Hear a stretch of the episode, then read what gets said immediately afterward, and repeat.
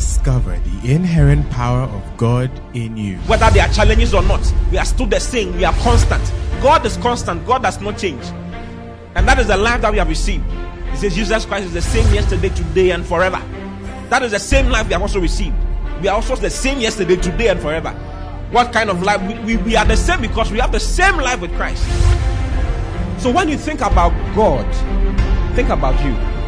Because everything He is, that is why He told Abraham, He said, I am your your exceeding great reward. God gave Himself as a reward to Abraham, and we are the seed of Abraham. Therefore, we have inherited God Himself. Listen to Pastor Oti Boateng as Christ is magnified in you. Father, we are grateful, we are thankful. Thank you for your goodness and your blessings and your mercies. Oh, what would we do without you, Lord? All I want to say is thank you. Thank you for the gift of life, for the gift of strength and health. Thank you for your grace and your mercies. Oh, we are grateful. We are thankful. We are grateful and we are thankful. We are grateful and we are thankful. Thank you, Lord. Thank you, Lord. Thank you, Lord. Oh, thank you, Lord. Just lift up your hands and just give Him worship. Yes. Oh. And they speak in tongues and magnify God. Yes. Magnify the Lord. Oh, yes. Oh, Power and might belongs to our God. Forever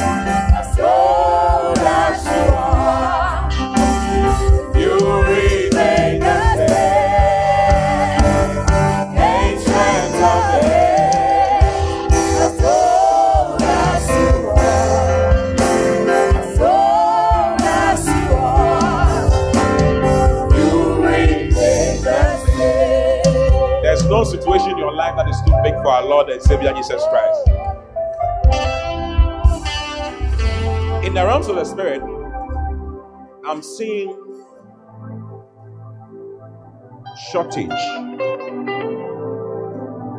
You know, shortage. You are you are looking for more and it's not coming. But then I'm seeing Jesus coming into your situation like the way he came into the wedding at Cana of Galilee. Yeah, I see Jesus Christ in you walking into your situation just as he walked into the wedding as a guest.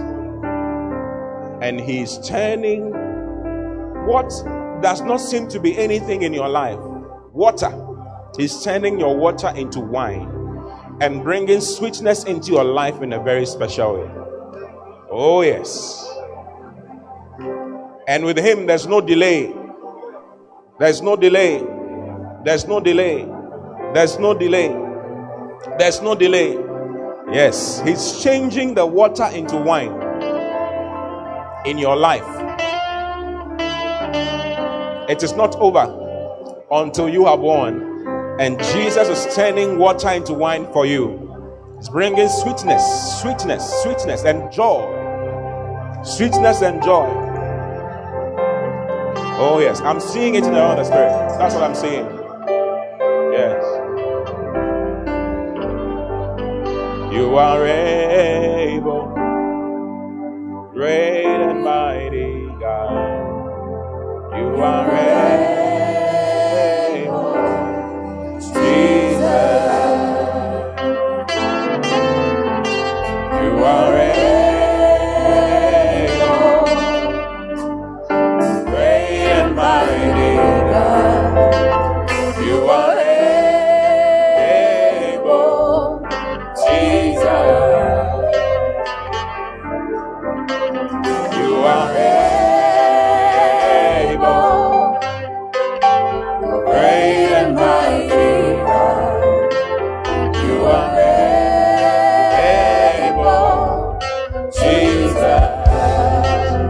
There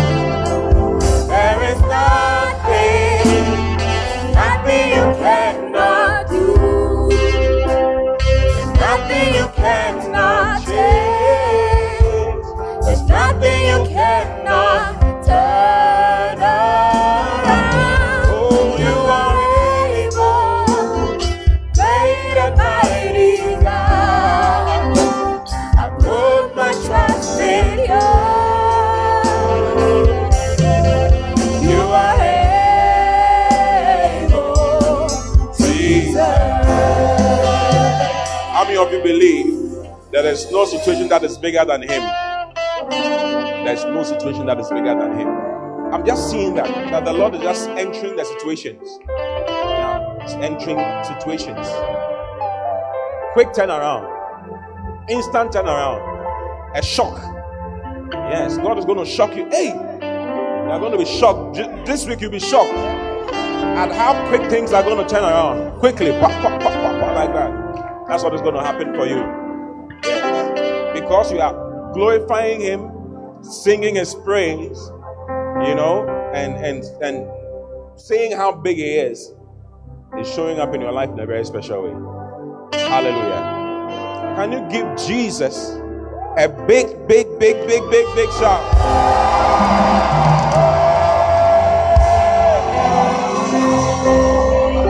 Hallelujah. Praise the Lord. Father, thank you. We are grateful. We are thankful for this opportunity once again to receive your word with meekness and gladness, with great joy, even in Jesus' name. Amen. You may kindly take your seats in heavenly places. I think yesterday was a beautiful day, innit?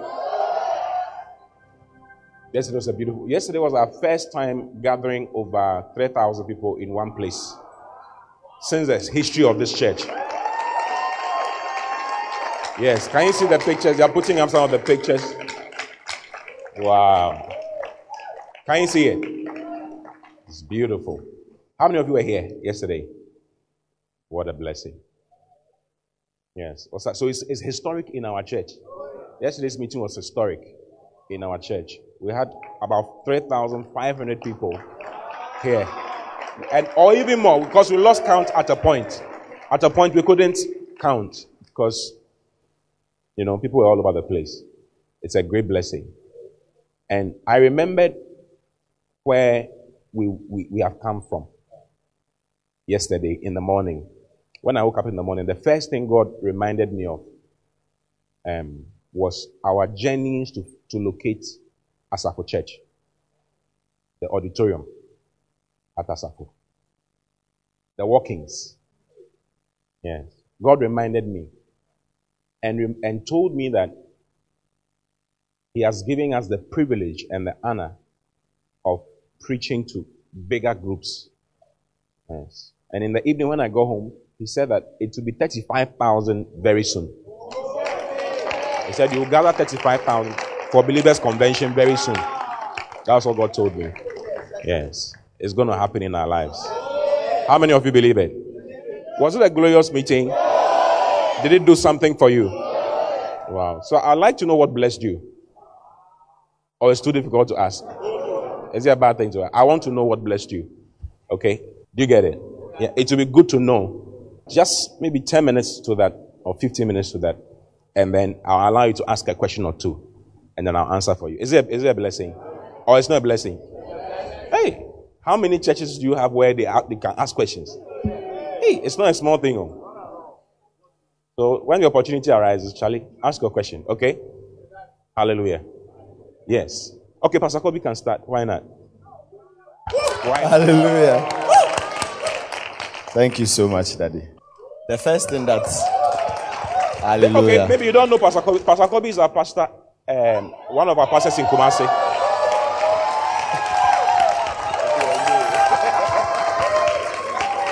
Um, our church, our first building, where I used to pastor before I came here, where I was transferred from. uh-huh. When I when I was transferred, he became the pastor there. So he's a pastor at our church in Kumasi called Alpha. Yes. Ah, that's his church. Can you show us Alpha? Did you just show us Alpha? Yeah, so that's his church. Very. He has the biggest church in Love Economy Church right now. His church is bigger than everybody's church. Yes, so preach. Say something. Say something to us. I don't know what blessed you. Hallelujah. Thank you, Daddy, so much for the meeting. The first thing that really stood out to me was the fact that it was possible, you know, to gather so many people and teach them. Because I don't know if you've gone for conventions, but it's not a teaching meet- meeting. It's, it's a preaching meeting. Talk about this is happening. You are coming out. You are going in. And then, because it's difficult to sustain um, people's attention over a long period of time. And I saw the possibility that you can actually gather people and teach them. Hallelujah. And from what Daddy shared, I mean, it was a blessing. It was so refreshing to be, be reminded and to be taught of the fact that you are in Jesus.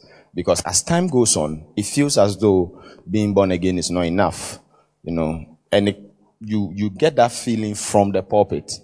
You get that feeling from things you hear and from things you see from the pulpit. Even as a pastor, if you don't take care, sometimes you are talking, you might make it look like maybe something else is needed. If you don't pray enough, some demon will catch you in a certain sense. Hallelujah.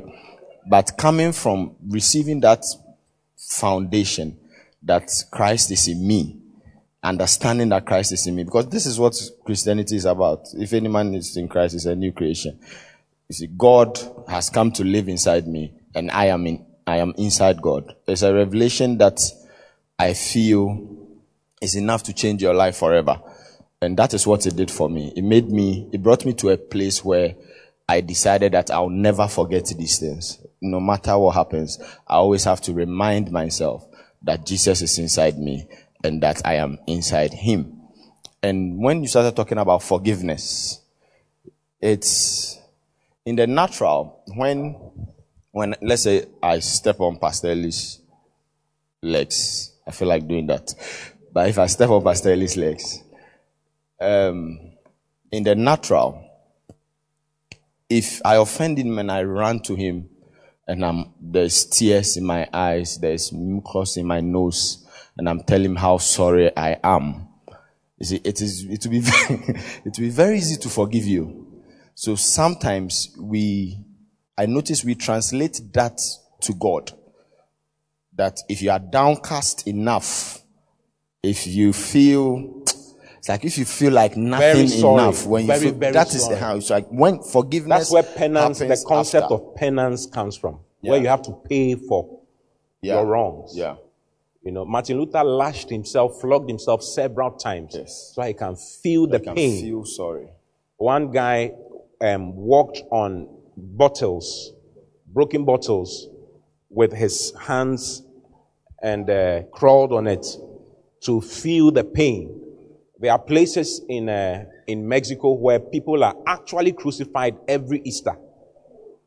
Actually crucified. Some are even killed through the crucifixion because they want to pay for their sin.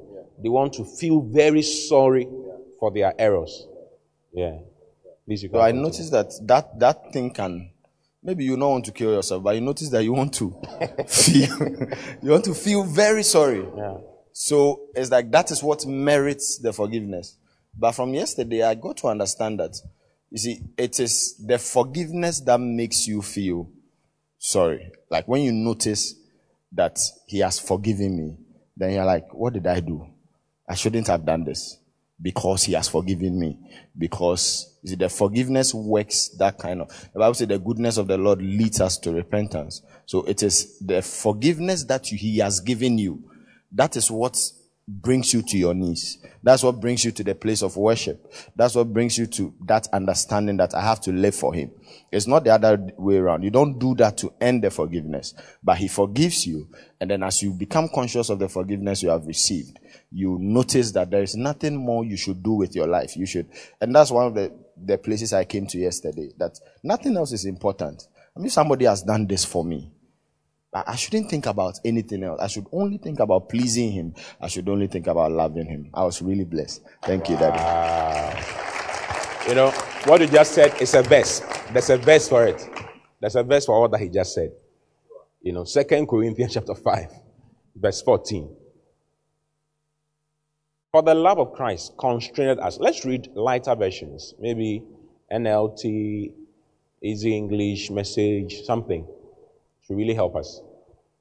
Either way, Christ's love controls us. Not our love for Christ, though. Christ's love. The love that Jesus demonstrated ends up controlling you. If you, if you meditate on the love of Jesus for you very well, it will end up controlling your actions. Since we believe that Christ died for all, we also believe that we have all died to our old life. Next verse. Then he says, He died for everyone so that those who receive this, his new life, will no longer for, live for themselves. Instead, they will live for Christ, who died and was raised for them. Have you seen it? So, the more you meditate on his love for you, how much he has sacrificed for you, how much he has given up for you, how much he suffered for you, how, how he was beaten for you. Do you see? In, in first, first Peter chapter 3, verse 18. Look at First Peter 3, 16. 18, sorry. Ah, this one. It says, Christ suffered for our sins once for all time. This was what I was showing you yesterday. He suffered for our sins Once for what? All time. You have to believe this, though. Or else you'll be fighting sin every time. Like there's a battle.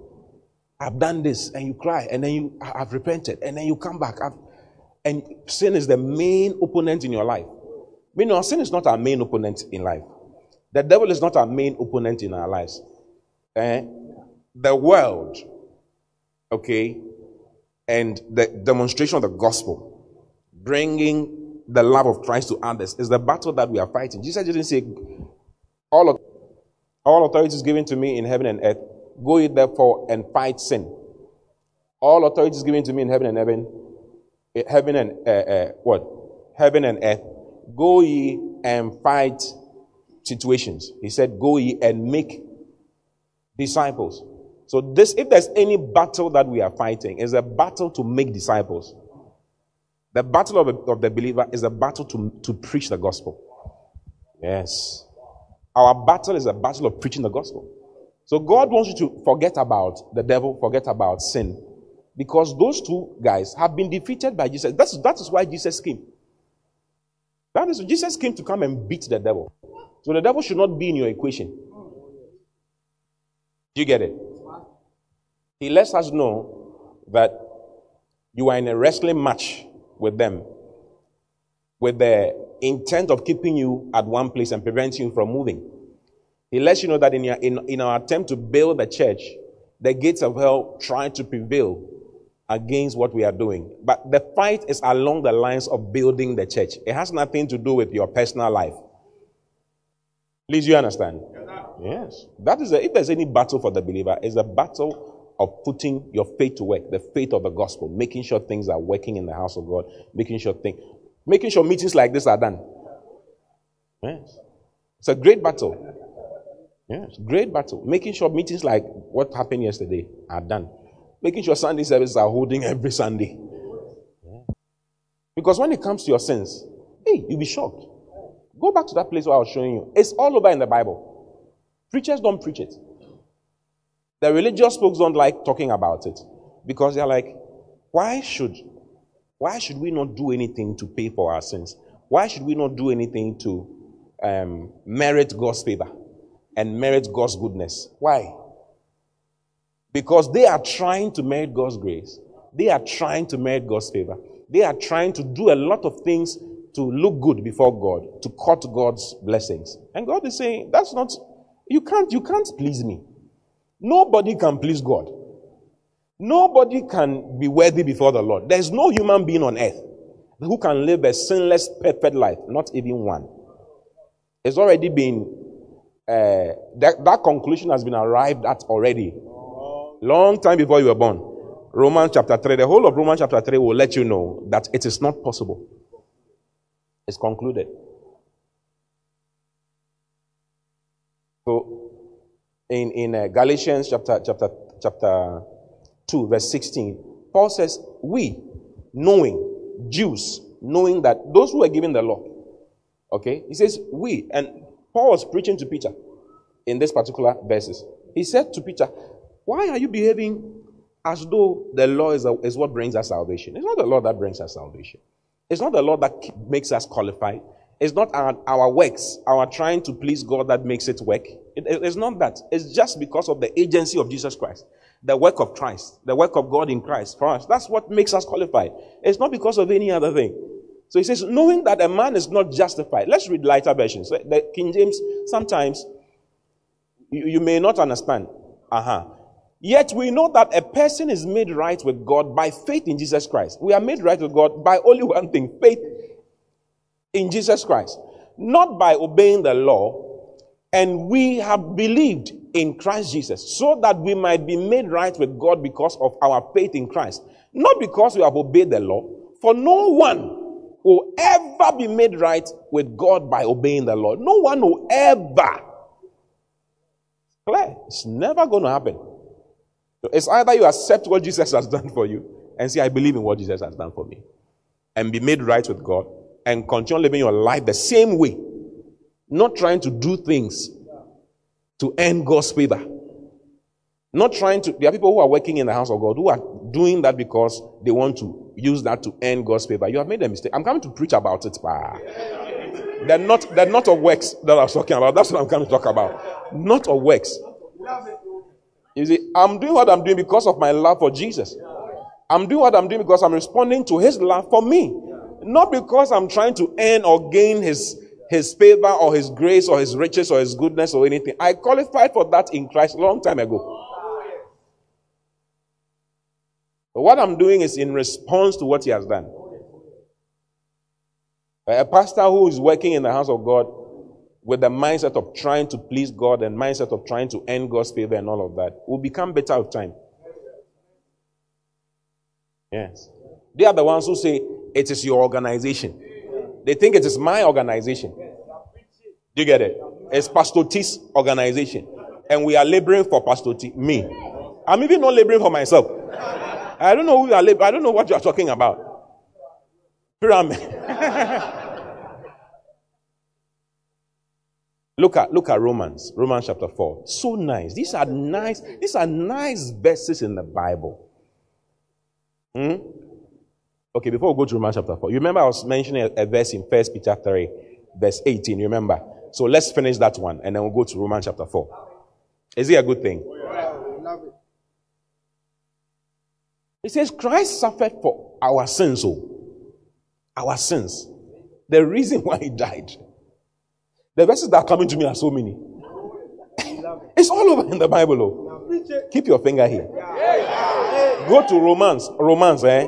Romans chapter 4, once again. Now let's read verse 23 and 24. NLT says, and when God counted him as righteous, it wasn't yet just for Abraham's benefit, it, that it was recorded. Next verse.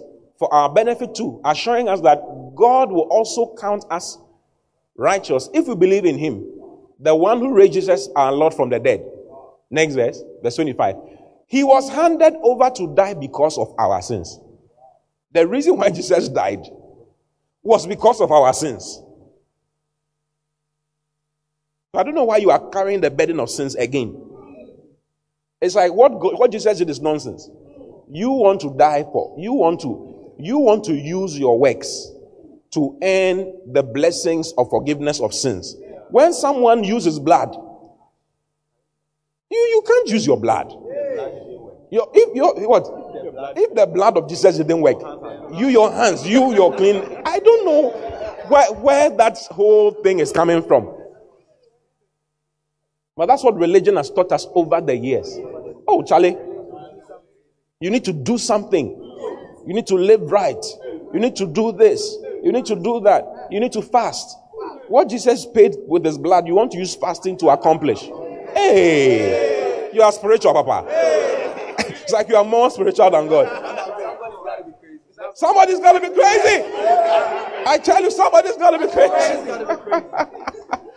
Jesus was handed over to die because of our sins. And he was raised to life to make us right with God. Yes. He died for our sins and he was raised for our righteousness, for our justification. Isaiah. Go back to uh, 1 Peter chapter 3, verse, verse 18, where it says, Christ suffered for our sins once for all time there's no sin that Christ is coming to suffer for. The, the sin you are going to do tomorrow. Jesus is not now coming to suffer for it. He suffered for it a long time ago. He took the wages long time ago. You see? And you must believe it. You have to believe it. If you don't believe it, tomorrow you will sin. If you believe what I'm telling you, when the, the, the opportunity to do something wrong comes up tomorrow, you remember that, ah, Jesus paid for this thing. I don't need to. I don't need to. I'm dead to this thing. Do you see? Hmm. I told you yesterday about what happens when you you get into sin. The issue of sin allows the devil to have an inroad into your life. You get it?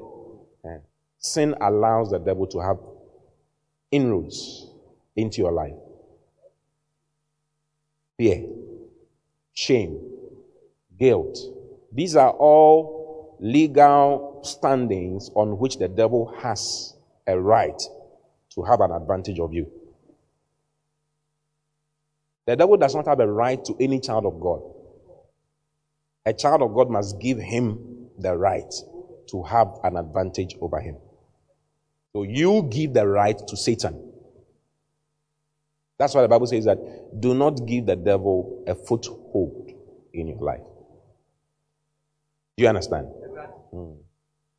So you don't want Satan to have an advantage of you. You want to be more sensitive to God. Living in righteousness helps you to become more sensitive to God. All the things we do, the fastings, the prayers, the giving, the tithing, every single thing we do in the house of God, the church attendance, we don't attend church to please God. We attend church because we want to be more sensitive to God. You don't need to attend church service. You don't need to. The only problem is that you give yourself an opportunity for the devil to have an inroad in your life. And you become less sensitive to God over time. That's what happens. But your church attendance is not what qualifies you to have any benefits. That's not what qualifies you to have blessings. You are blessed with all spiritual blessings in heavenly places. Your blessings is you are qualified for blessings because of what Jesus did for you. So, when it comes to the issue of sin, God is, is, is being handled. You see, I was showing it to you in uh, First Peter, right? 3 18. Notice these verses. though. You can be reading it and not really notice it. That's why you need to take your time, read, meditate. Never say that the message I've heard it. You haven't. Me, I have not heard the message. It you have not heard. You need to go over, over. One preacher, Andrew Wommack said that these things you need to listen to it at least 10 times one, you need to listen to one message at least 10 times to, to start getting it. Mm, that's the truth. To start getting it. Yeah. Christ suffered for our sins for all time. Then he says he never sinned. He never did. But he died for sinners to bring you safely home to God. He has accomplished that. He suffered physical death, but he was raised to life in the spirit. He suffered so that you can be, you can, you will not suffer. That's what they did. Now, let me show you this one in Romans chapter 4. Okay? Let's read. These are the words of David. Let's read from verse 4. Peter says, uh, David says that uh, this, this is Paul talking, and then he starts mentioning what uh, David also said. He says, When people work, their wages are not a gift. Is it true? When you work and they give you your pay, is it a gift? If your boss says, I'm giving you this gift, and you check there, you check, you check your account and you realize it's your pay. What should you say to your boss? Somebody's got to be crazy. I worked for it. What are you talking about? My pay has been 2,000 Ghana cedis all this while. And you told me they are giving me a gift after 31 days of working for you. I have a special gift for you. When I check, it's still the 2,000 Ghana cedis. If I check and I see 20, $20,000, then I'll say, hey, boss, what will you do to the boss? You will lie on the floor. Isn't it? You carry him, you go and serve in his house. Why? Because he has blessed you. He has given you a gift. So Paul says that I'm not leaving that job again. When people work, their wages are not a gift, but something they have earned. Verse 5. But people are counted as righteous not because of their work. You see, we are declared righteous not because of our work or our actions of righteousness or our attempts to qualify. Okay? not because of their work, but because of their faith in God who forgives sinners. Oh, we are qualified because of our, just because of our faith in the God who forgives sinners. That's what qualifies you. So your faith in God, your faith in Christ is what qualifies you to become righteous, to be to have right standing with God, not of works. That is why in Ephesians chapter 2, verse 8, Paul says that for by grace, God saved you by his grace when you believed. And you can't take credit for this. It is a gift from God. Verse 9. Salvation is not a reward for the good things we have done. So none of us can boast about it. This is how salvation comes. And this is how everyone must live in Christ, continue living in Christ. Okay? Now, go back to Romans. So, what I was supposed to preach is what I'm preaching. I've started opening it up in the setting. Verse 5. Now, let's look at verse 6. Then he starts mentioning what David said. He says, David also spoke of this when he described the happiness. Hmm? If you're born again child of God, you, your main characteristic should be happiness, joy. Hmm. Christians who are not happy are Christians who don't know what the Bible has said. Christians who are not happy are Christians who don't know what Jesus has done. Christians who are depressed are Christians who don't know what has been done for them. That's the only reason. Because the response of knowledge of what Jesus has done for you, okay, is joy. So even David saw it says David also spoke of this when he described the happiness of those who are declared righteous without working for it. He, de- he, he described the happiness of those who are declared righteous without working for it. If you understand righteousness, righteousness means to be treated like Jesus is treated. Righteousness means to have the place of the Son, to have the position of Jesus Christ, to be treated with the favor Jesus had when he was on earth, to be accepted with the acceptance Jesus had with God when he was on the earth, to be able to pray for your answers, for you to have answers to prayers. Just like Jesus prayed and had answers to his prayers. That's what it means to be righteous. To be righteous means that you can pray a simple prayer and people will be healed. Yeah. Not because of what you did, you did yesterday. You prayed for 18 hours. That is why the anointing is flowing. The anointing is flowing all the time.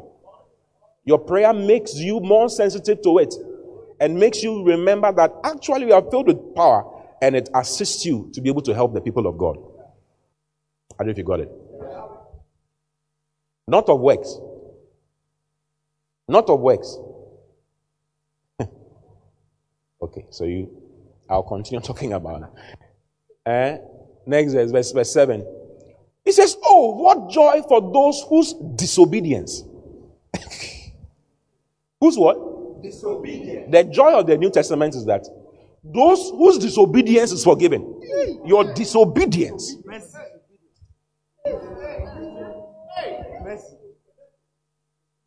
Your disobedience. All your disobedience. The joy you should have in life is that all your disobedience is forgiven. all your disobedience. I, I don't. It seems some people are not happy about what I'm saying. The religiosity you have been so religious is ingrained. It's ingrained.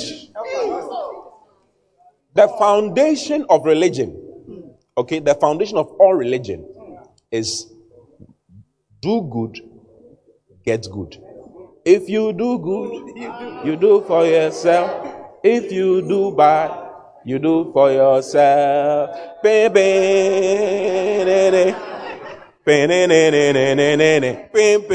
If you are too young, you don't know what I'm talking about. In, in Islam, there's a, they say there's an angel for good and there's an angel for bad. Yes. If you do something good, the angel of good will assist you. If you do something bad, the angel of bad will also assist you. That's a foundation for every religion. What uh, what goes around comes around. But not, not in Christianity. In Christianity, what goes around does not come around. What goes around has gone away. That's you have to believe it. What I'm preaching is called the scandal, the scandal of grace. Yes. It's called the offense of the cross. Those, those who are into religion and into do good, get good, do bad, get bad, get angry when we talk like this. Yeah. Because when Jesus came, Jesus, who is without sin, received, he did all the good you can think about and received all the bad you can think about. Karma didn't work in his case. He did good. Jesus said, Which one of you convinced me of sin? The prince of this world cometh, and he has nothing in me. No, how many people can ask people? How many of you who can point a finger at me? Nobody can say that. There are people who can point a finger at me. Even me, I'll point a finger at myself. Nobody can say that. Jesus said, How many of you can point a finger at me? He said, I did, I did good. I did many good things have I done. John chapter 10. Many good things have I done amongst you. For which one do you stone me? Which of them are you using as your basis for stoning me? John 10 32. Jesus answered them, Many good works have I showed you from my Father. For which of those works do you stone me? Which one are you coming to stone me for? Because he had not done anything wrong and they wanted to stone him to death. You get it? Ultimately, they caught him. The Bible says that Pilate knew that they had caught him and brought him to him because of envy, not because he had done something wrong. So Pilate examined him and said, I do not find any error. I do not find any cause of error in this man. Yet they said, Crucify him. So Jesus broke the law of karma and broke the law of religion, which is do good, get good, do bad, get bad. He broke it up completely. That's what the Bible refers to as the elements of the world in Galatians chapter 4. You see, the elements of the world, stoicheion.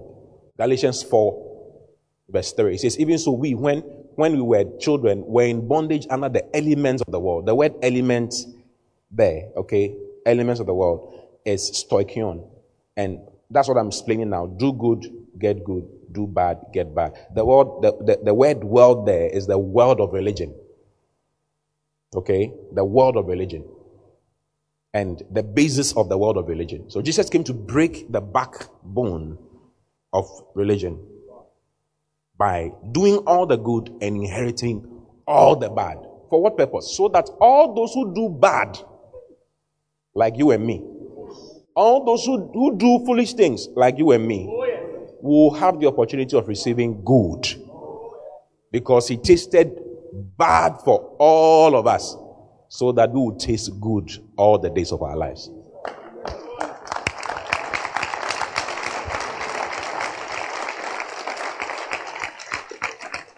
Or if you know this very well, if it's ingrained in your heart very well, you start off, you'll be doing things here and there. But if you continue looking at what Jesus has done for you, very soon you say, ah, shall let me cry. What's the point? Why am I wasting my life? Why am I wasting my time?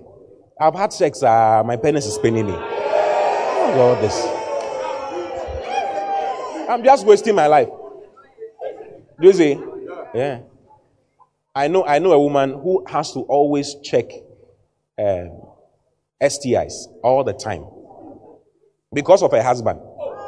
Her husband is all over the place. A Christian can be all over the place, having sex all over the place. Your spirit man is safe. You are, what, you are just a dumb Christian, basically. You are just a dummy. And you can have a child who's a dummy, but you still love him. Jesus still loves you. God still loves you. Just like a dummy. You see, you're just a dummy, basically. And dummies, dummies may not enjoy some things. I mean, you can't do some things. Your responsibility is not left to you in a certain way. Uh, basically, that's what it is. So there are a lot of Christian dummies, basically. It's not that they are not true. They are still children of God. They are just dummies. They've not awoken. Paul said, Awoke, awaken to righteousness and sin not. If you awaken to righteousness, you realize that, Charlie, there's more, there are more important things in life than all this. Let us kiss and say good night. Let us steal and do the. You, know, you, are, you, are, you are subjecting your body a Christian who is boozing. You're a Christian, but you are into boozing seriously. You love the bottle. Erade beji si ano. Amabu. Me wanu. Me ye maloko. Pastor Eli is wondering what you are singing. Pastor Eli is a Christian. We, some of us, we are now becoming, we are, we are Christians. We are now, our righteousness is working small. small.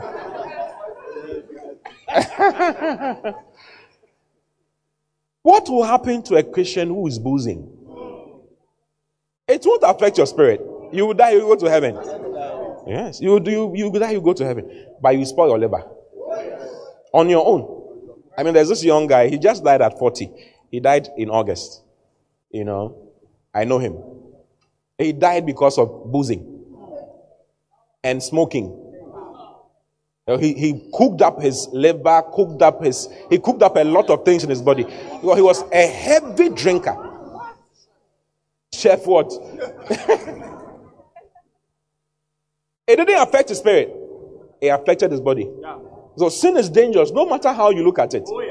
You can't, you can't, it's not something to entertain and uh, play with because it has effects. You can say, I'm managing myself. You are lying very soon. It will manage you, I tell you. The issue with sin is that it's, it's, it has a desire of controlling you, controlling your life, controlling how you use your money, controlling how you, how you behave, controlling. It will make you, it will make you behave in a way you never thought you would behave. You lie under duress. You lie. And then you wonder how. I was talking about this lady, this he, she. Very great opportunity. Lies. A Christian, no. A, a lie. Denied her of $10,000 a month, a $10,000 a month job. Christian, a lie. You see, because she, she didn't allow the righteousness of God in her to control her life, but she allowed the sin of lying to control her life. And it got, when, it, when it mattered most, he couldn't qualify. The, her master showed up, and her master gave her her result, which was denial. So sin is very dangerous. Very, very dangerous. That's why Jesus came to save, save us from it. So it's not something to engage in. Yes. You're having sex all over the place. Before long, HIV, pop. And you are using antiretroviral drugs and it's not working. And you are becoming depressed. A lot of things are happening. You know, I went to pray for one HIV guy, you know, because he had become so depressed. He got the HIV through. He's a Christian, good Christian, but homosexuality. Yes. Now, homosexuality is just like any other sin. Let's not give it a special tag. It's like all armed robbers in the country coming together and say, saying that this is what we like. We like armed robbery. Allow us to come break into your houses, do whatever. Do you understand? This is how we, we are. This is how we're born. Do, do, you, do you understand what I'm saying? Uh huh. Right? Just, and legalize it for us. Allow us to have the opportunity to come to your house, shoot your children, shoot you, and take your property and all of that. What is what is is this a big deal? It's not a big deal. It's not a big deal. How how, that, how has it affected anyone? How has uh, our armed robbery affected anyone? I mean, just killing one or two people. That's my right. It's not a problem. Is it a problem? It's not a problem. Give us a right to it. Eh, hey, armed robbers company international limited. So it's our fault. We have qualified. We have given. Are you in the church? Yeah. We have given that opportunity by talking so much about it and casting people out of the church when we notice that they have they have issues along that line. Yeah, we, we, it's our. It's the church's fault. It's the religious people's fault. They are the ones who cast them out instead of having them in the church and helping them. We said that they should get out. They are sinners. This is what Sodom and Gomorrah did, and everything, whatever came yeah. We qualified it too much. That's why it, that's why America is fighting that battle all the time. Unfortunately. How did we get into that? Yeah, this guy, yeah, so he was he was into homosexuality. Christian. Great guy. You should I mean great guy. You know, my wife and I visited him in the hospital. He had become so depressed. He was not taking because so tired. What's this? What's? And that's what sin does. Sin will push you to the edge. You will not see that it's taking you to the edge. To push you, push you, push you, push you, push you, push you, push you, push you. Then you get to the edge. Then it will open your the blindfold and say, look down. When you check, hey, it's a long ditch. Down. Then it will smile to you. and then kick you down. And enjoy when you are shouting, hey, you're going down like that. That's sin for you. So you don't want to. You get it? Yes. Allow the word of God to help you. Allow what Jesus has done for you to help you. Yes. Hmm? Romans chapter 4. Let's see what David said. Once again. Oh, what joy for those whose disobedience is forgiven, whose sins are put out of sight. This, this, is the, this is the blessing of the New Testament, the blessing of God for you. Those whose disobedience is forgiven, whose sins are put out. Your sins are put out. So sin should not have dominion over you because it has been removed completely. That's what Jesus died for. Now you have authority over sin. You can say to sin, It's okay. You are wonderful. You are nice. But I have something better to do with my life. Next verse, verse 8. Yes, what joy for those whose record the Lord has cleared of sin. So your record has been cleared. There- there's no past, there's no error, there's none. You are you are saying, I Pastor John, uh, uh, uh, uh, uh, uh, what? God, I did this, I did that. I was wondering, mm, what are you talking about? God, I just did something, whatever, whatever. I don't know what you're talking about. The Lord doesn't know what you're talking about. And their sins and their iniquities will I remember. No more.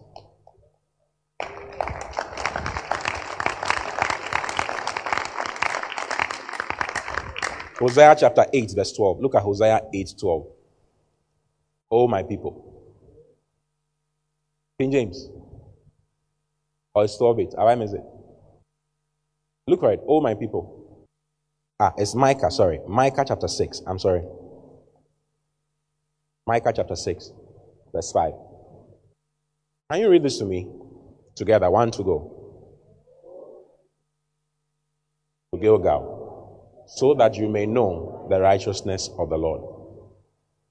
You know the story he's talking about? How many of you know the story he's talking about? Balaam and Balak. Balaam is the guy, the seer, who was contracted by king, the king Balak, to curse Israel. In Numbers chapter 22, 23, you see that story. Do you see. Now, Israel had done a lot of foolish things. A lot of foolish things. And Bal- Balak got Balaam, the seer, to come and curse Israel for him. Okay? Balaam told Balak, set up an altar of burnt offering, set up an altar, whatever. He says, I'm going to take up a lamentation for you and curse Israel for you. Whenever Balaam, the, the seer, stands by the offering and starts to prophesy against Israel, he starts blessing Israel. He starts blessing Israel. Starts blessing Israel. And then Balak is, is like, Are you okay? I contracted you to curse Israel for me. Why are you blessing them? And Balak said, Balaam said, I cannot curse the one whom God has blessed. Because God says he has not found. Look at this. Numbers 23 8 says, How shall I curse whom God has not cursed? Or how shall I defy whom the Lord has not defied? Next verse. But from the top of the rocks I see him, I see Israel. And from the hills I, be, I behold him. Lo, the people shall dwell alone and shall not be reckoned among the nations. Who can count the dust of Jacob and the number of the fourth part of Israel? Let me die the death of the righteous, and let me last and let my last end be like his. He wants his last end to be like, like Israel. Balak got angry. Set up, he said, Okay, let's go to another side of the hill. Because Israel was dwelling in a, in a valley. So let's go to another side. Maybe this side, network, no, it's not good. A network. So let's go to this side and see if I'll be able to say what I'm supposed to. So they go to another side, set up and all of that. And then, you know, he says something very powerful the next time. Ne- ne- can you continue? It starts. What God says I should say, I'll say. Verse 18. God is not a man. This is verse 90. God is not a man that he should lie. The guy is trying to curse Israel. God is not a man that he should lie. Neither the son of man that he should, he should repent. Has he said and shall he not do it? Or has he spoken and shall he not make it good? Verse 20. Behold, I have received commandment to bless and he has blessed and I cannot reverse it. The blessing of Israel was not dependent on what was happening in the camp. The blessing of Israel was dependent on their sacrifice, their burnt sacrifice. Their burnt sacrifice made them righteous for one year. Whatever was happening in there was not a problem. He says, I have not beheld iniquity. Next verse. Has he? He says, He has not beheld. God says, I have not beheld iniquity in Jacob. Ah, Read, read chapter 20, chapter 21. You'll be shocked. Just, the, just before, the, the chapter before, these guys were, the, they were speaking so much against God, God sent snakes to bite them. Angry. Like, These guys, they are not serious. Send snakes to bite them. But when someone else was coming to come and kill, God said, Hey, wh- wh- what do you, what do you mean? My friend, get out. It's between, it's between me and my children. What's your problem? Yeah, it's a family issue. Are you in the church? Yeah. He has not beheld iniquity in Jacob, neither has he seen perverseness in, Israel. I've not seen, I've, I can't behold iniquity. There's no iniquity. I can't see perverseness in Israel. The Lord is God is with him, and the shout of the king is among them. I have not beheld any iniquity among them. No. There's no problem. I cannot curse. They are, they are not cursed, they are blessed. Blessed is the man whose sins and iniquities are forgiven. You need to be happier than you are. You are looking too much at your, at your wrongs, and it's controlling you. Behold the righteousness of God. What is the righteousness of God? Jesus is our sacrifice for sin. And because he has been offered, there's no more. It says, where these offenses are forgiven, there is no more sacrifice for sins. There's no need for there's no need for any sacrifice for sins again. It's been removed completely. You have been forgiven completely. You should be happier than you are.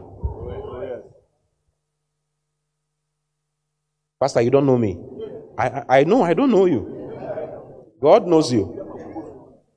God knows you. And God says, I don't have any problem against you. So stop having a problem against your own self. Yes. Unforgive, you have not forgiven yourself since. Receive grace to forgive yourself. Yeah. If you forgive yourself, you'll be able to forgive others. True. You can't forgive others because you feel you have not been forgiven. Yes. And God does not hold anything against you. Well, I didn't plan to preach, but I ended up preaching. Have you been blessed? Have you learned anything since you came? A small top up to what was shared yesterday, isn't it? See, I'm forgiven. See, I'm the righteousness of God in Christ Jesus.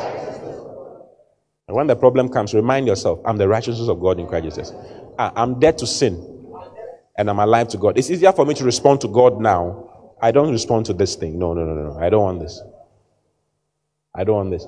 And with time, you, you start having, finding satisfaction in God. There's a place, as you start confessing your righteousness all the time, in the midst of the problems, you may have done something wrong, still confess it. I'm the righteousness of God in Christ Jesus. I'm the righteousness of God in Christ Jesus. I'm not a sinner. Yes. I refuse to be condemned. There's not one condemnation. If you, if you can remind yourself of some of these things when you are faced with a problem, like in the instance where you are faced with the problem, if you can remind yourself of some of these things, I'm the righteous of God. This is not my, this is not my life. No, this is not for me. This is not. You'll be shocked that you'll be able to, for the first time in your life, you'll be able to withstand against the temptations that come. Hmm. When opportunity has come for you to steal something, while the thing is lying down, you are reminding yourself, no one is there, it's just you and the thing. I'm the righteousness of God in Christ. And I'm, I don't steal. This is not my life. I am higher than this. I'm not a thief. this, these are not my hands. These are the hands of Jesus Christ. No, no, no, you cannot take this. If you can remind yourself, and that's what God is aiming to do for you to remind yourself in the instant when the temptation has come. If you can confess, I'm the righteousness of God in the presence of the problem. If you can remind yourself that he says, and such were some of you. This was how I used to be. But by the grace of God, I am washed. I am justified. I'm sanctified by, the, by our Lord and Savior Jesus Christ through the power of the Holy Spirit. This is not my life. This is not my life. This is mine. You, you stop. If you be able to remind yourself. So talk to the Holy Spirit to remind you. Dear Holy Spirit, remind, help me remind myself of who I am, really. You don't want to go back to the gutters. When you are sitting in priestly array on a throne, and then you go back to the to a gutter and go and lie in the gutter because it is more comfortable there than the bed of roses that has been prepared for you to lie on. You see, it doesn't make sense. That's how it is. With time, you see how ignoble sin, sin is. The more you double in the righteousness of God, you realize that ah, this thing, it's not correct. It's not correct. Hallelujah. Is the Lord helping you? I think you should just rise up on your feet and yes, let's just thank God for His goodness. And let's be happy about the blessings that we have in Christ. Yes. The one whose sins are forgiven. Eh? Can you show us that verse? Or we use it to pray. Oh, what joy for those whose disobedience is forgiven, whose sins are put out of sight. Can you put seven and eight together? Oh, what joy for those whose disobedience is forgiven, whose sins are put out of sight. Yes, what joy for those whose rec- record the Lord has cleared of sin. I want us to thank God for this. Thank you, Father, for clearing me of all guilt, for clearing me of all sin, for forgiving me, for putting my sin into the sea of forgetfulness, for never remembering and tell God to help you to remember that He has forgotten about your sin and help you forget. Forget. Forget. Lord, help us forget. Talk to the Lord out of your heart. Mean every single thing that you're saying to the Lord now.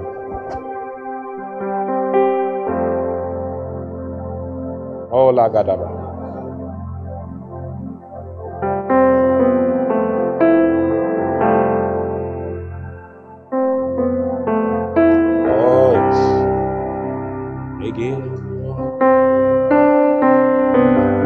Have just two minutes more. Just thank God.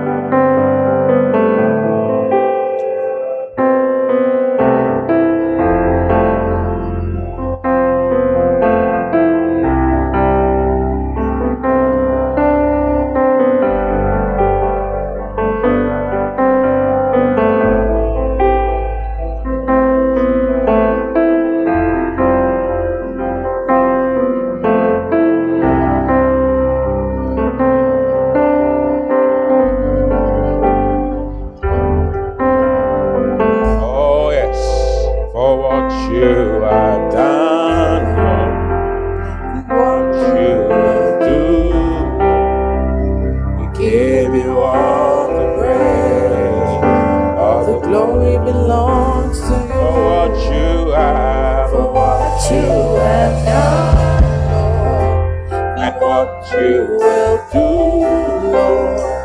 We give you all the praise, all the glory belongs to you. For what you have, for what you have done, Lord, and what you will do, Lord.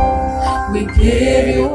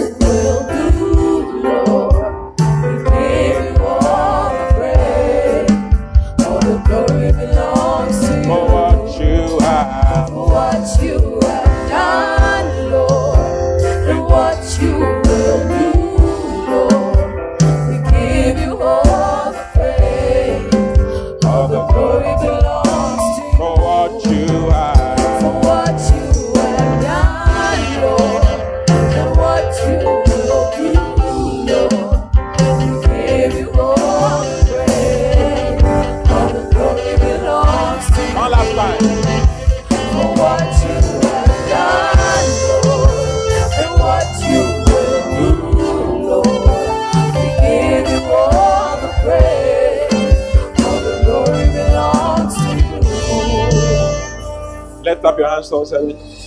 You know, these things lets you see what Jesus. It makes you keep looking at Jesus, not yourself. What you need to do. You just start becoming grateful to Him for what He has done. Where would we be? Just imagine if your sins was being counted against you. Where would you be? Who can stand? Which you couldn't have. You couldn't have stood before the Lord. Lift up your hands and just be grateful to the Lord. But we see Jesus. We see Jesus. We see Jesus. Looking unto Jesus. Looking unto this Jesus, who is the author and finisher of our faith. Oh, dear Jesus. Behold Jesus on the cross. Behold him suffering for you. And behold him resurrecting from the dead and saying, All hail.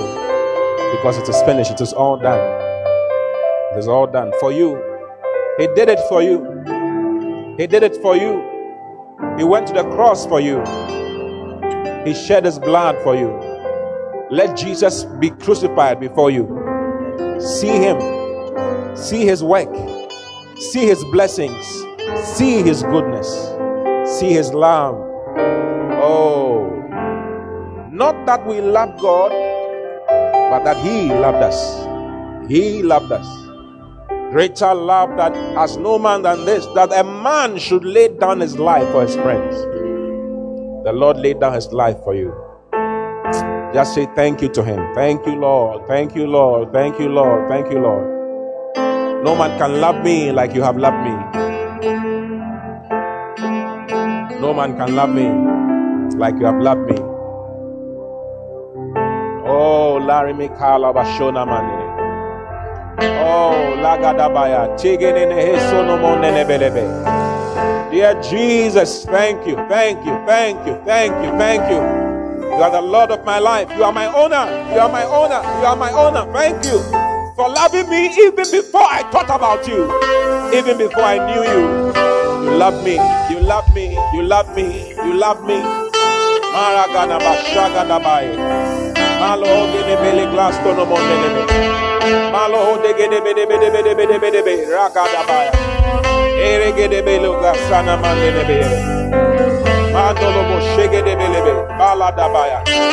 Oh yes.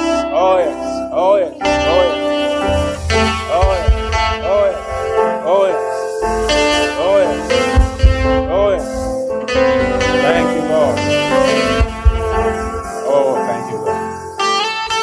Even in Jesus' name.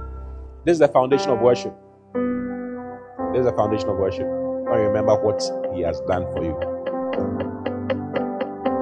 Yes. There's a reason for meditation. You meditate on what He has done. Man, you did this all this for me. You know, and it's not because it's a generic thing, like we are many, so we have to come and die for many people. It's, it's, it's personal. It's personal. If you were the only one here on earth, he still have come to come and die for you. That's how much he loves you. Yes. And that's that serves as a foundation of worship. You see, you acknowledge how beautiful it is, how wonderful it is. My heart is inditing a good matter. Yeah. A lot of songs are flowing in my heart right now. Hold on.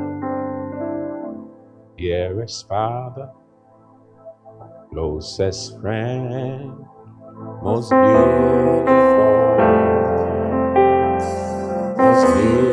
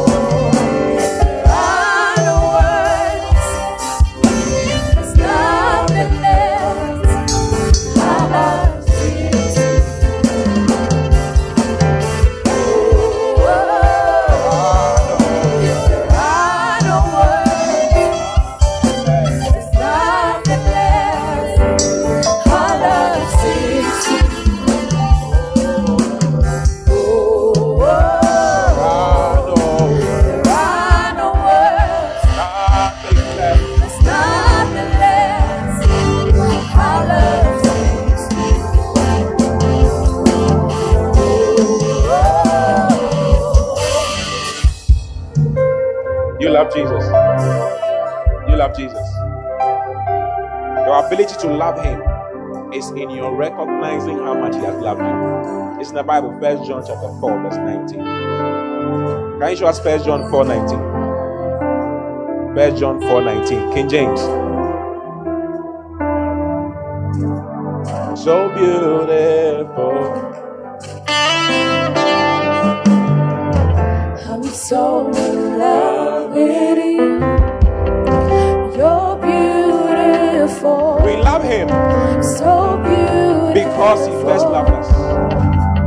We can love Him when we understand that He first loved us. So beautiful, so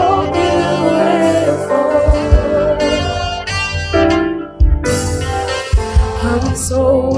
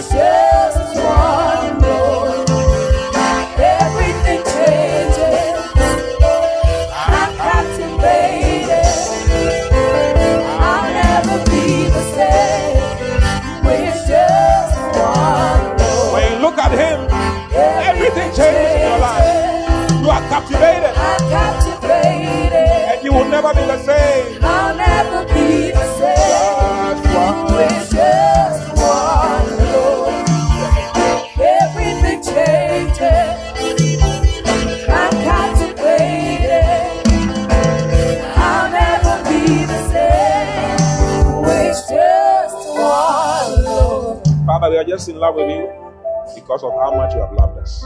We're just responding to your supernatural, unimaginable, senseless love for us. Yes. It doesn't make sense why you love us so much. We see our errors, we see our problems. And we look at you and we see how much you still love us. And we are just grateful. We are just grateful. Thank you for who you are. Thank you for being the center of our lives, the center of everything that we do. We love you, Lord. Thank you for the opportunity to be born again. Grant us strength and wisdom to bring many to you, many into reconciliation with you, for them to know that you are not fighting them, but your hands are outstretched for them. Help us, empower us more and more, Lord, with wisdom, with strength, with financial abilities to go all around the world and share this love with others. Even in Jesus' name. I know a God whose mercy. full and okay, I think it did a minute, right? Faithful and gracious. You may kindly take your seats in Jesus' name. From the apple of his eye. The thought God that that fills fills his heart It's a very beautiful song. every morning, noon, and night. Can we have the communion? Bring the communion quickly. I didn't care Bring the communion. and was patient till I came, running back into his arms.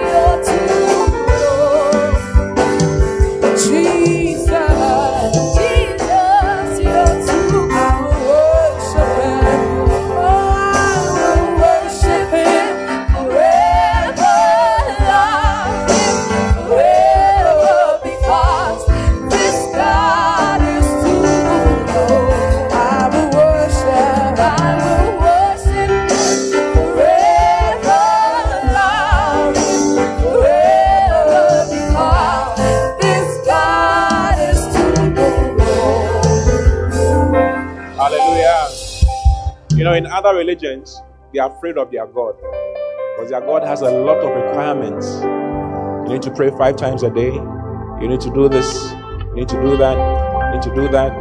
And He's watching them, ready to do evil to them if they should go off. And they never are able to meet His standards. But in our case, our God is so good that He came from the heaven of heavens came to walk on this dusty earth looking for us. Yes. Went to the extent of dying the most shameful of all deaths so that you and I will be accepted before Him. He told us to sit down and watch Him do all the show and work things out for us. Yes, so that we can come close. I think we should spend all our life thanking Him, worshiping Him, giving him glory. The, the first verse of this song says what? How does it say? How does it go? know a God, a God who's I know a merciful God. and kind. Can you sing it for us? I know a God who is merciful and kind, This one is merciful and kind. faithful and gracious. He's faithful and he's gracious. I'm the apple of his eyes, the thought that fills his heart every morning, noon, and night. He loved me when I, When I did not care. care, and was patient till I came, running back into his arms. Look how he's turned my a shining star, his glory to reveal. Because of all these things that he has done for me, I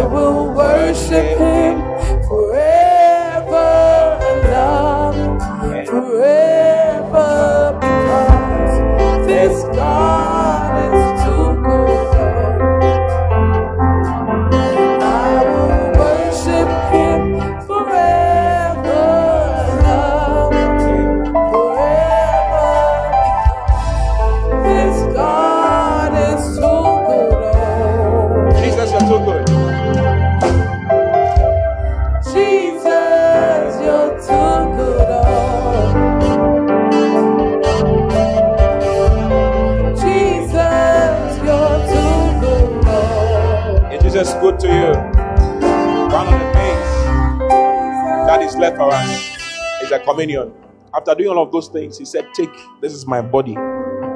He broke his own body for you and for your health. I don't know what sickness is in your body today. As you partake in the communion, believe, trust him that what he did on the cross was truly for you. He himself took our sicknesses, himself took our, our diseases. He took it. He took it. He took it. He took it. As you partake of it, every sickness in your body is flushed out. in the name of the Lord Jesus. And as you partake of it, you get a fresher revelation of who He is. You get to see Him as your peace. You get to see Him as your righteousness. You get to see Him as your goodness. You get to see His glory and His joy and what He has done for you. Father, thank you for the body and blood of Jesus broken and shed for us. We partake of it in joy, in strength, and glory, knowing that is our source for help and revelation of our Lord and Savior Jesus Christ. Thank you, even in Jesus' name. Amen. Hallelujah. The body and blood of Jesus broken and poured for you.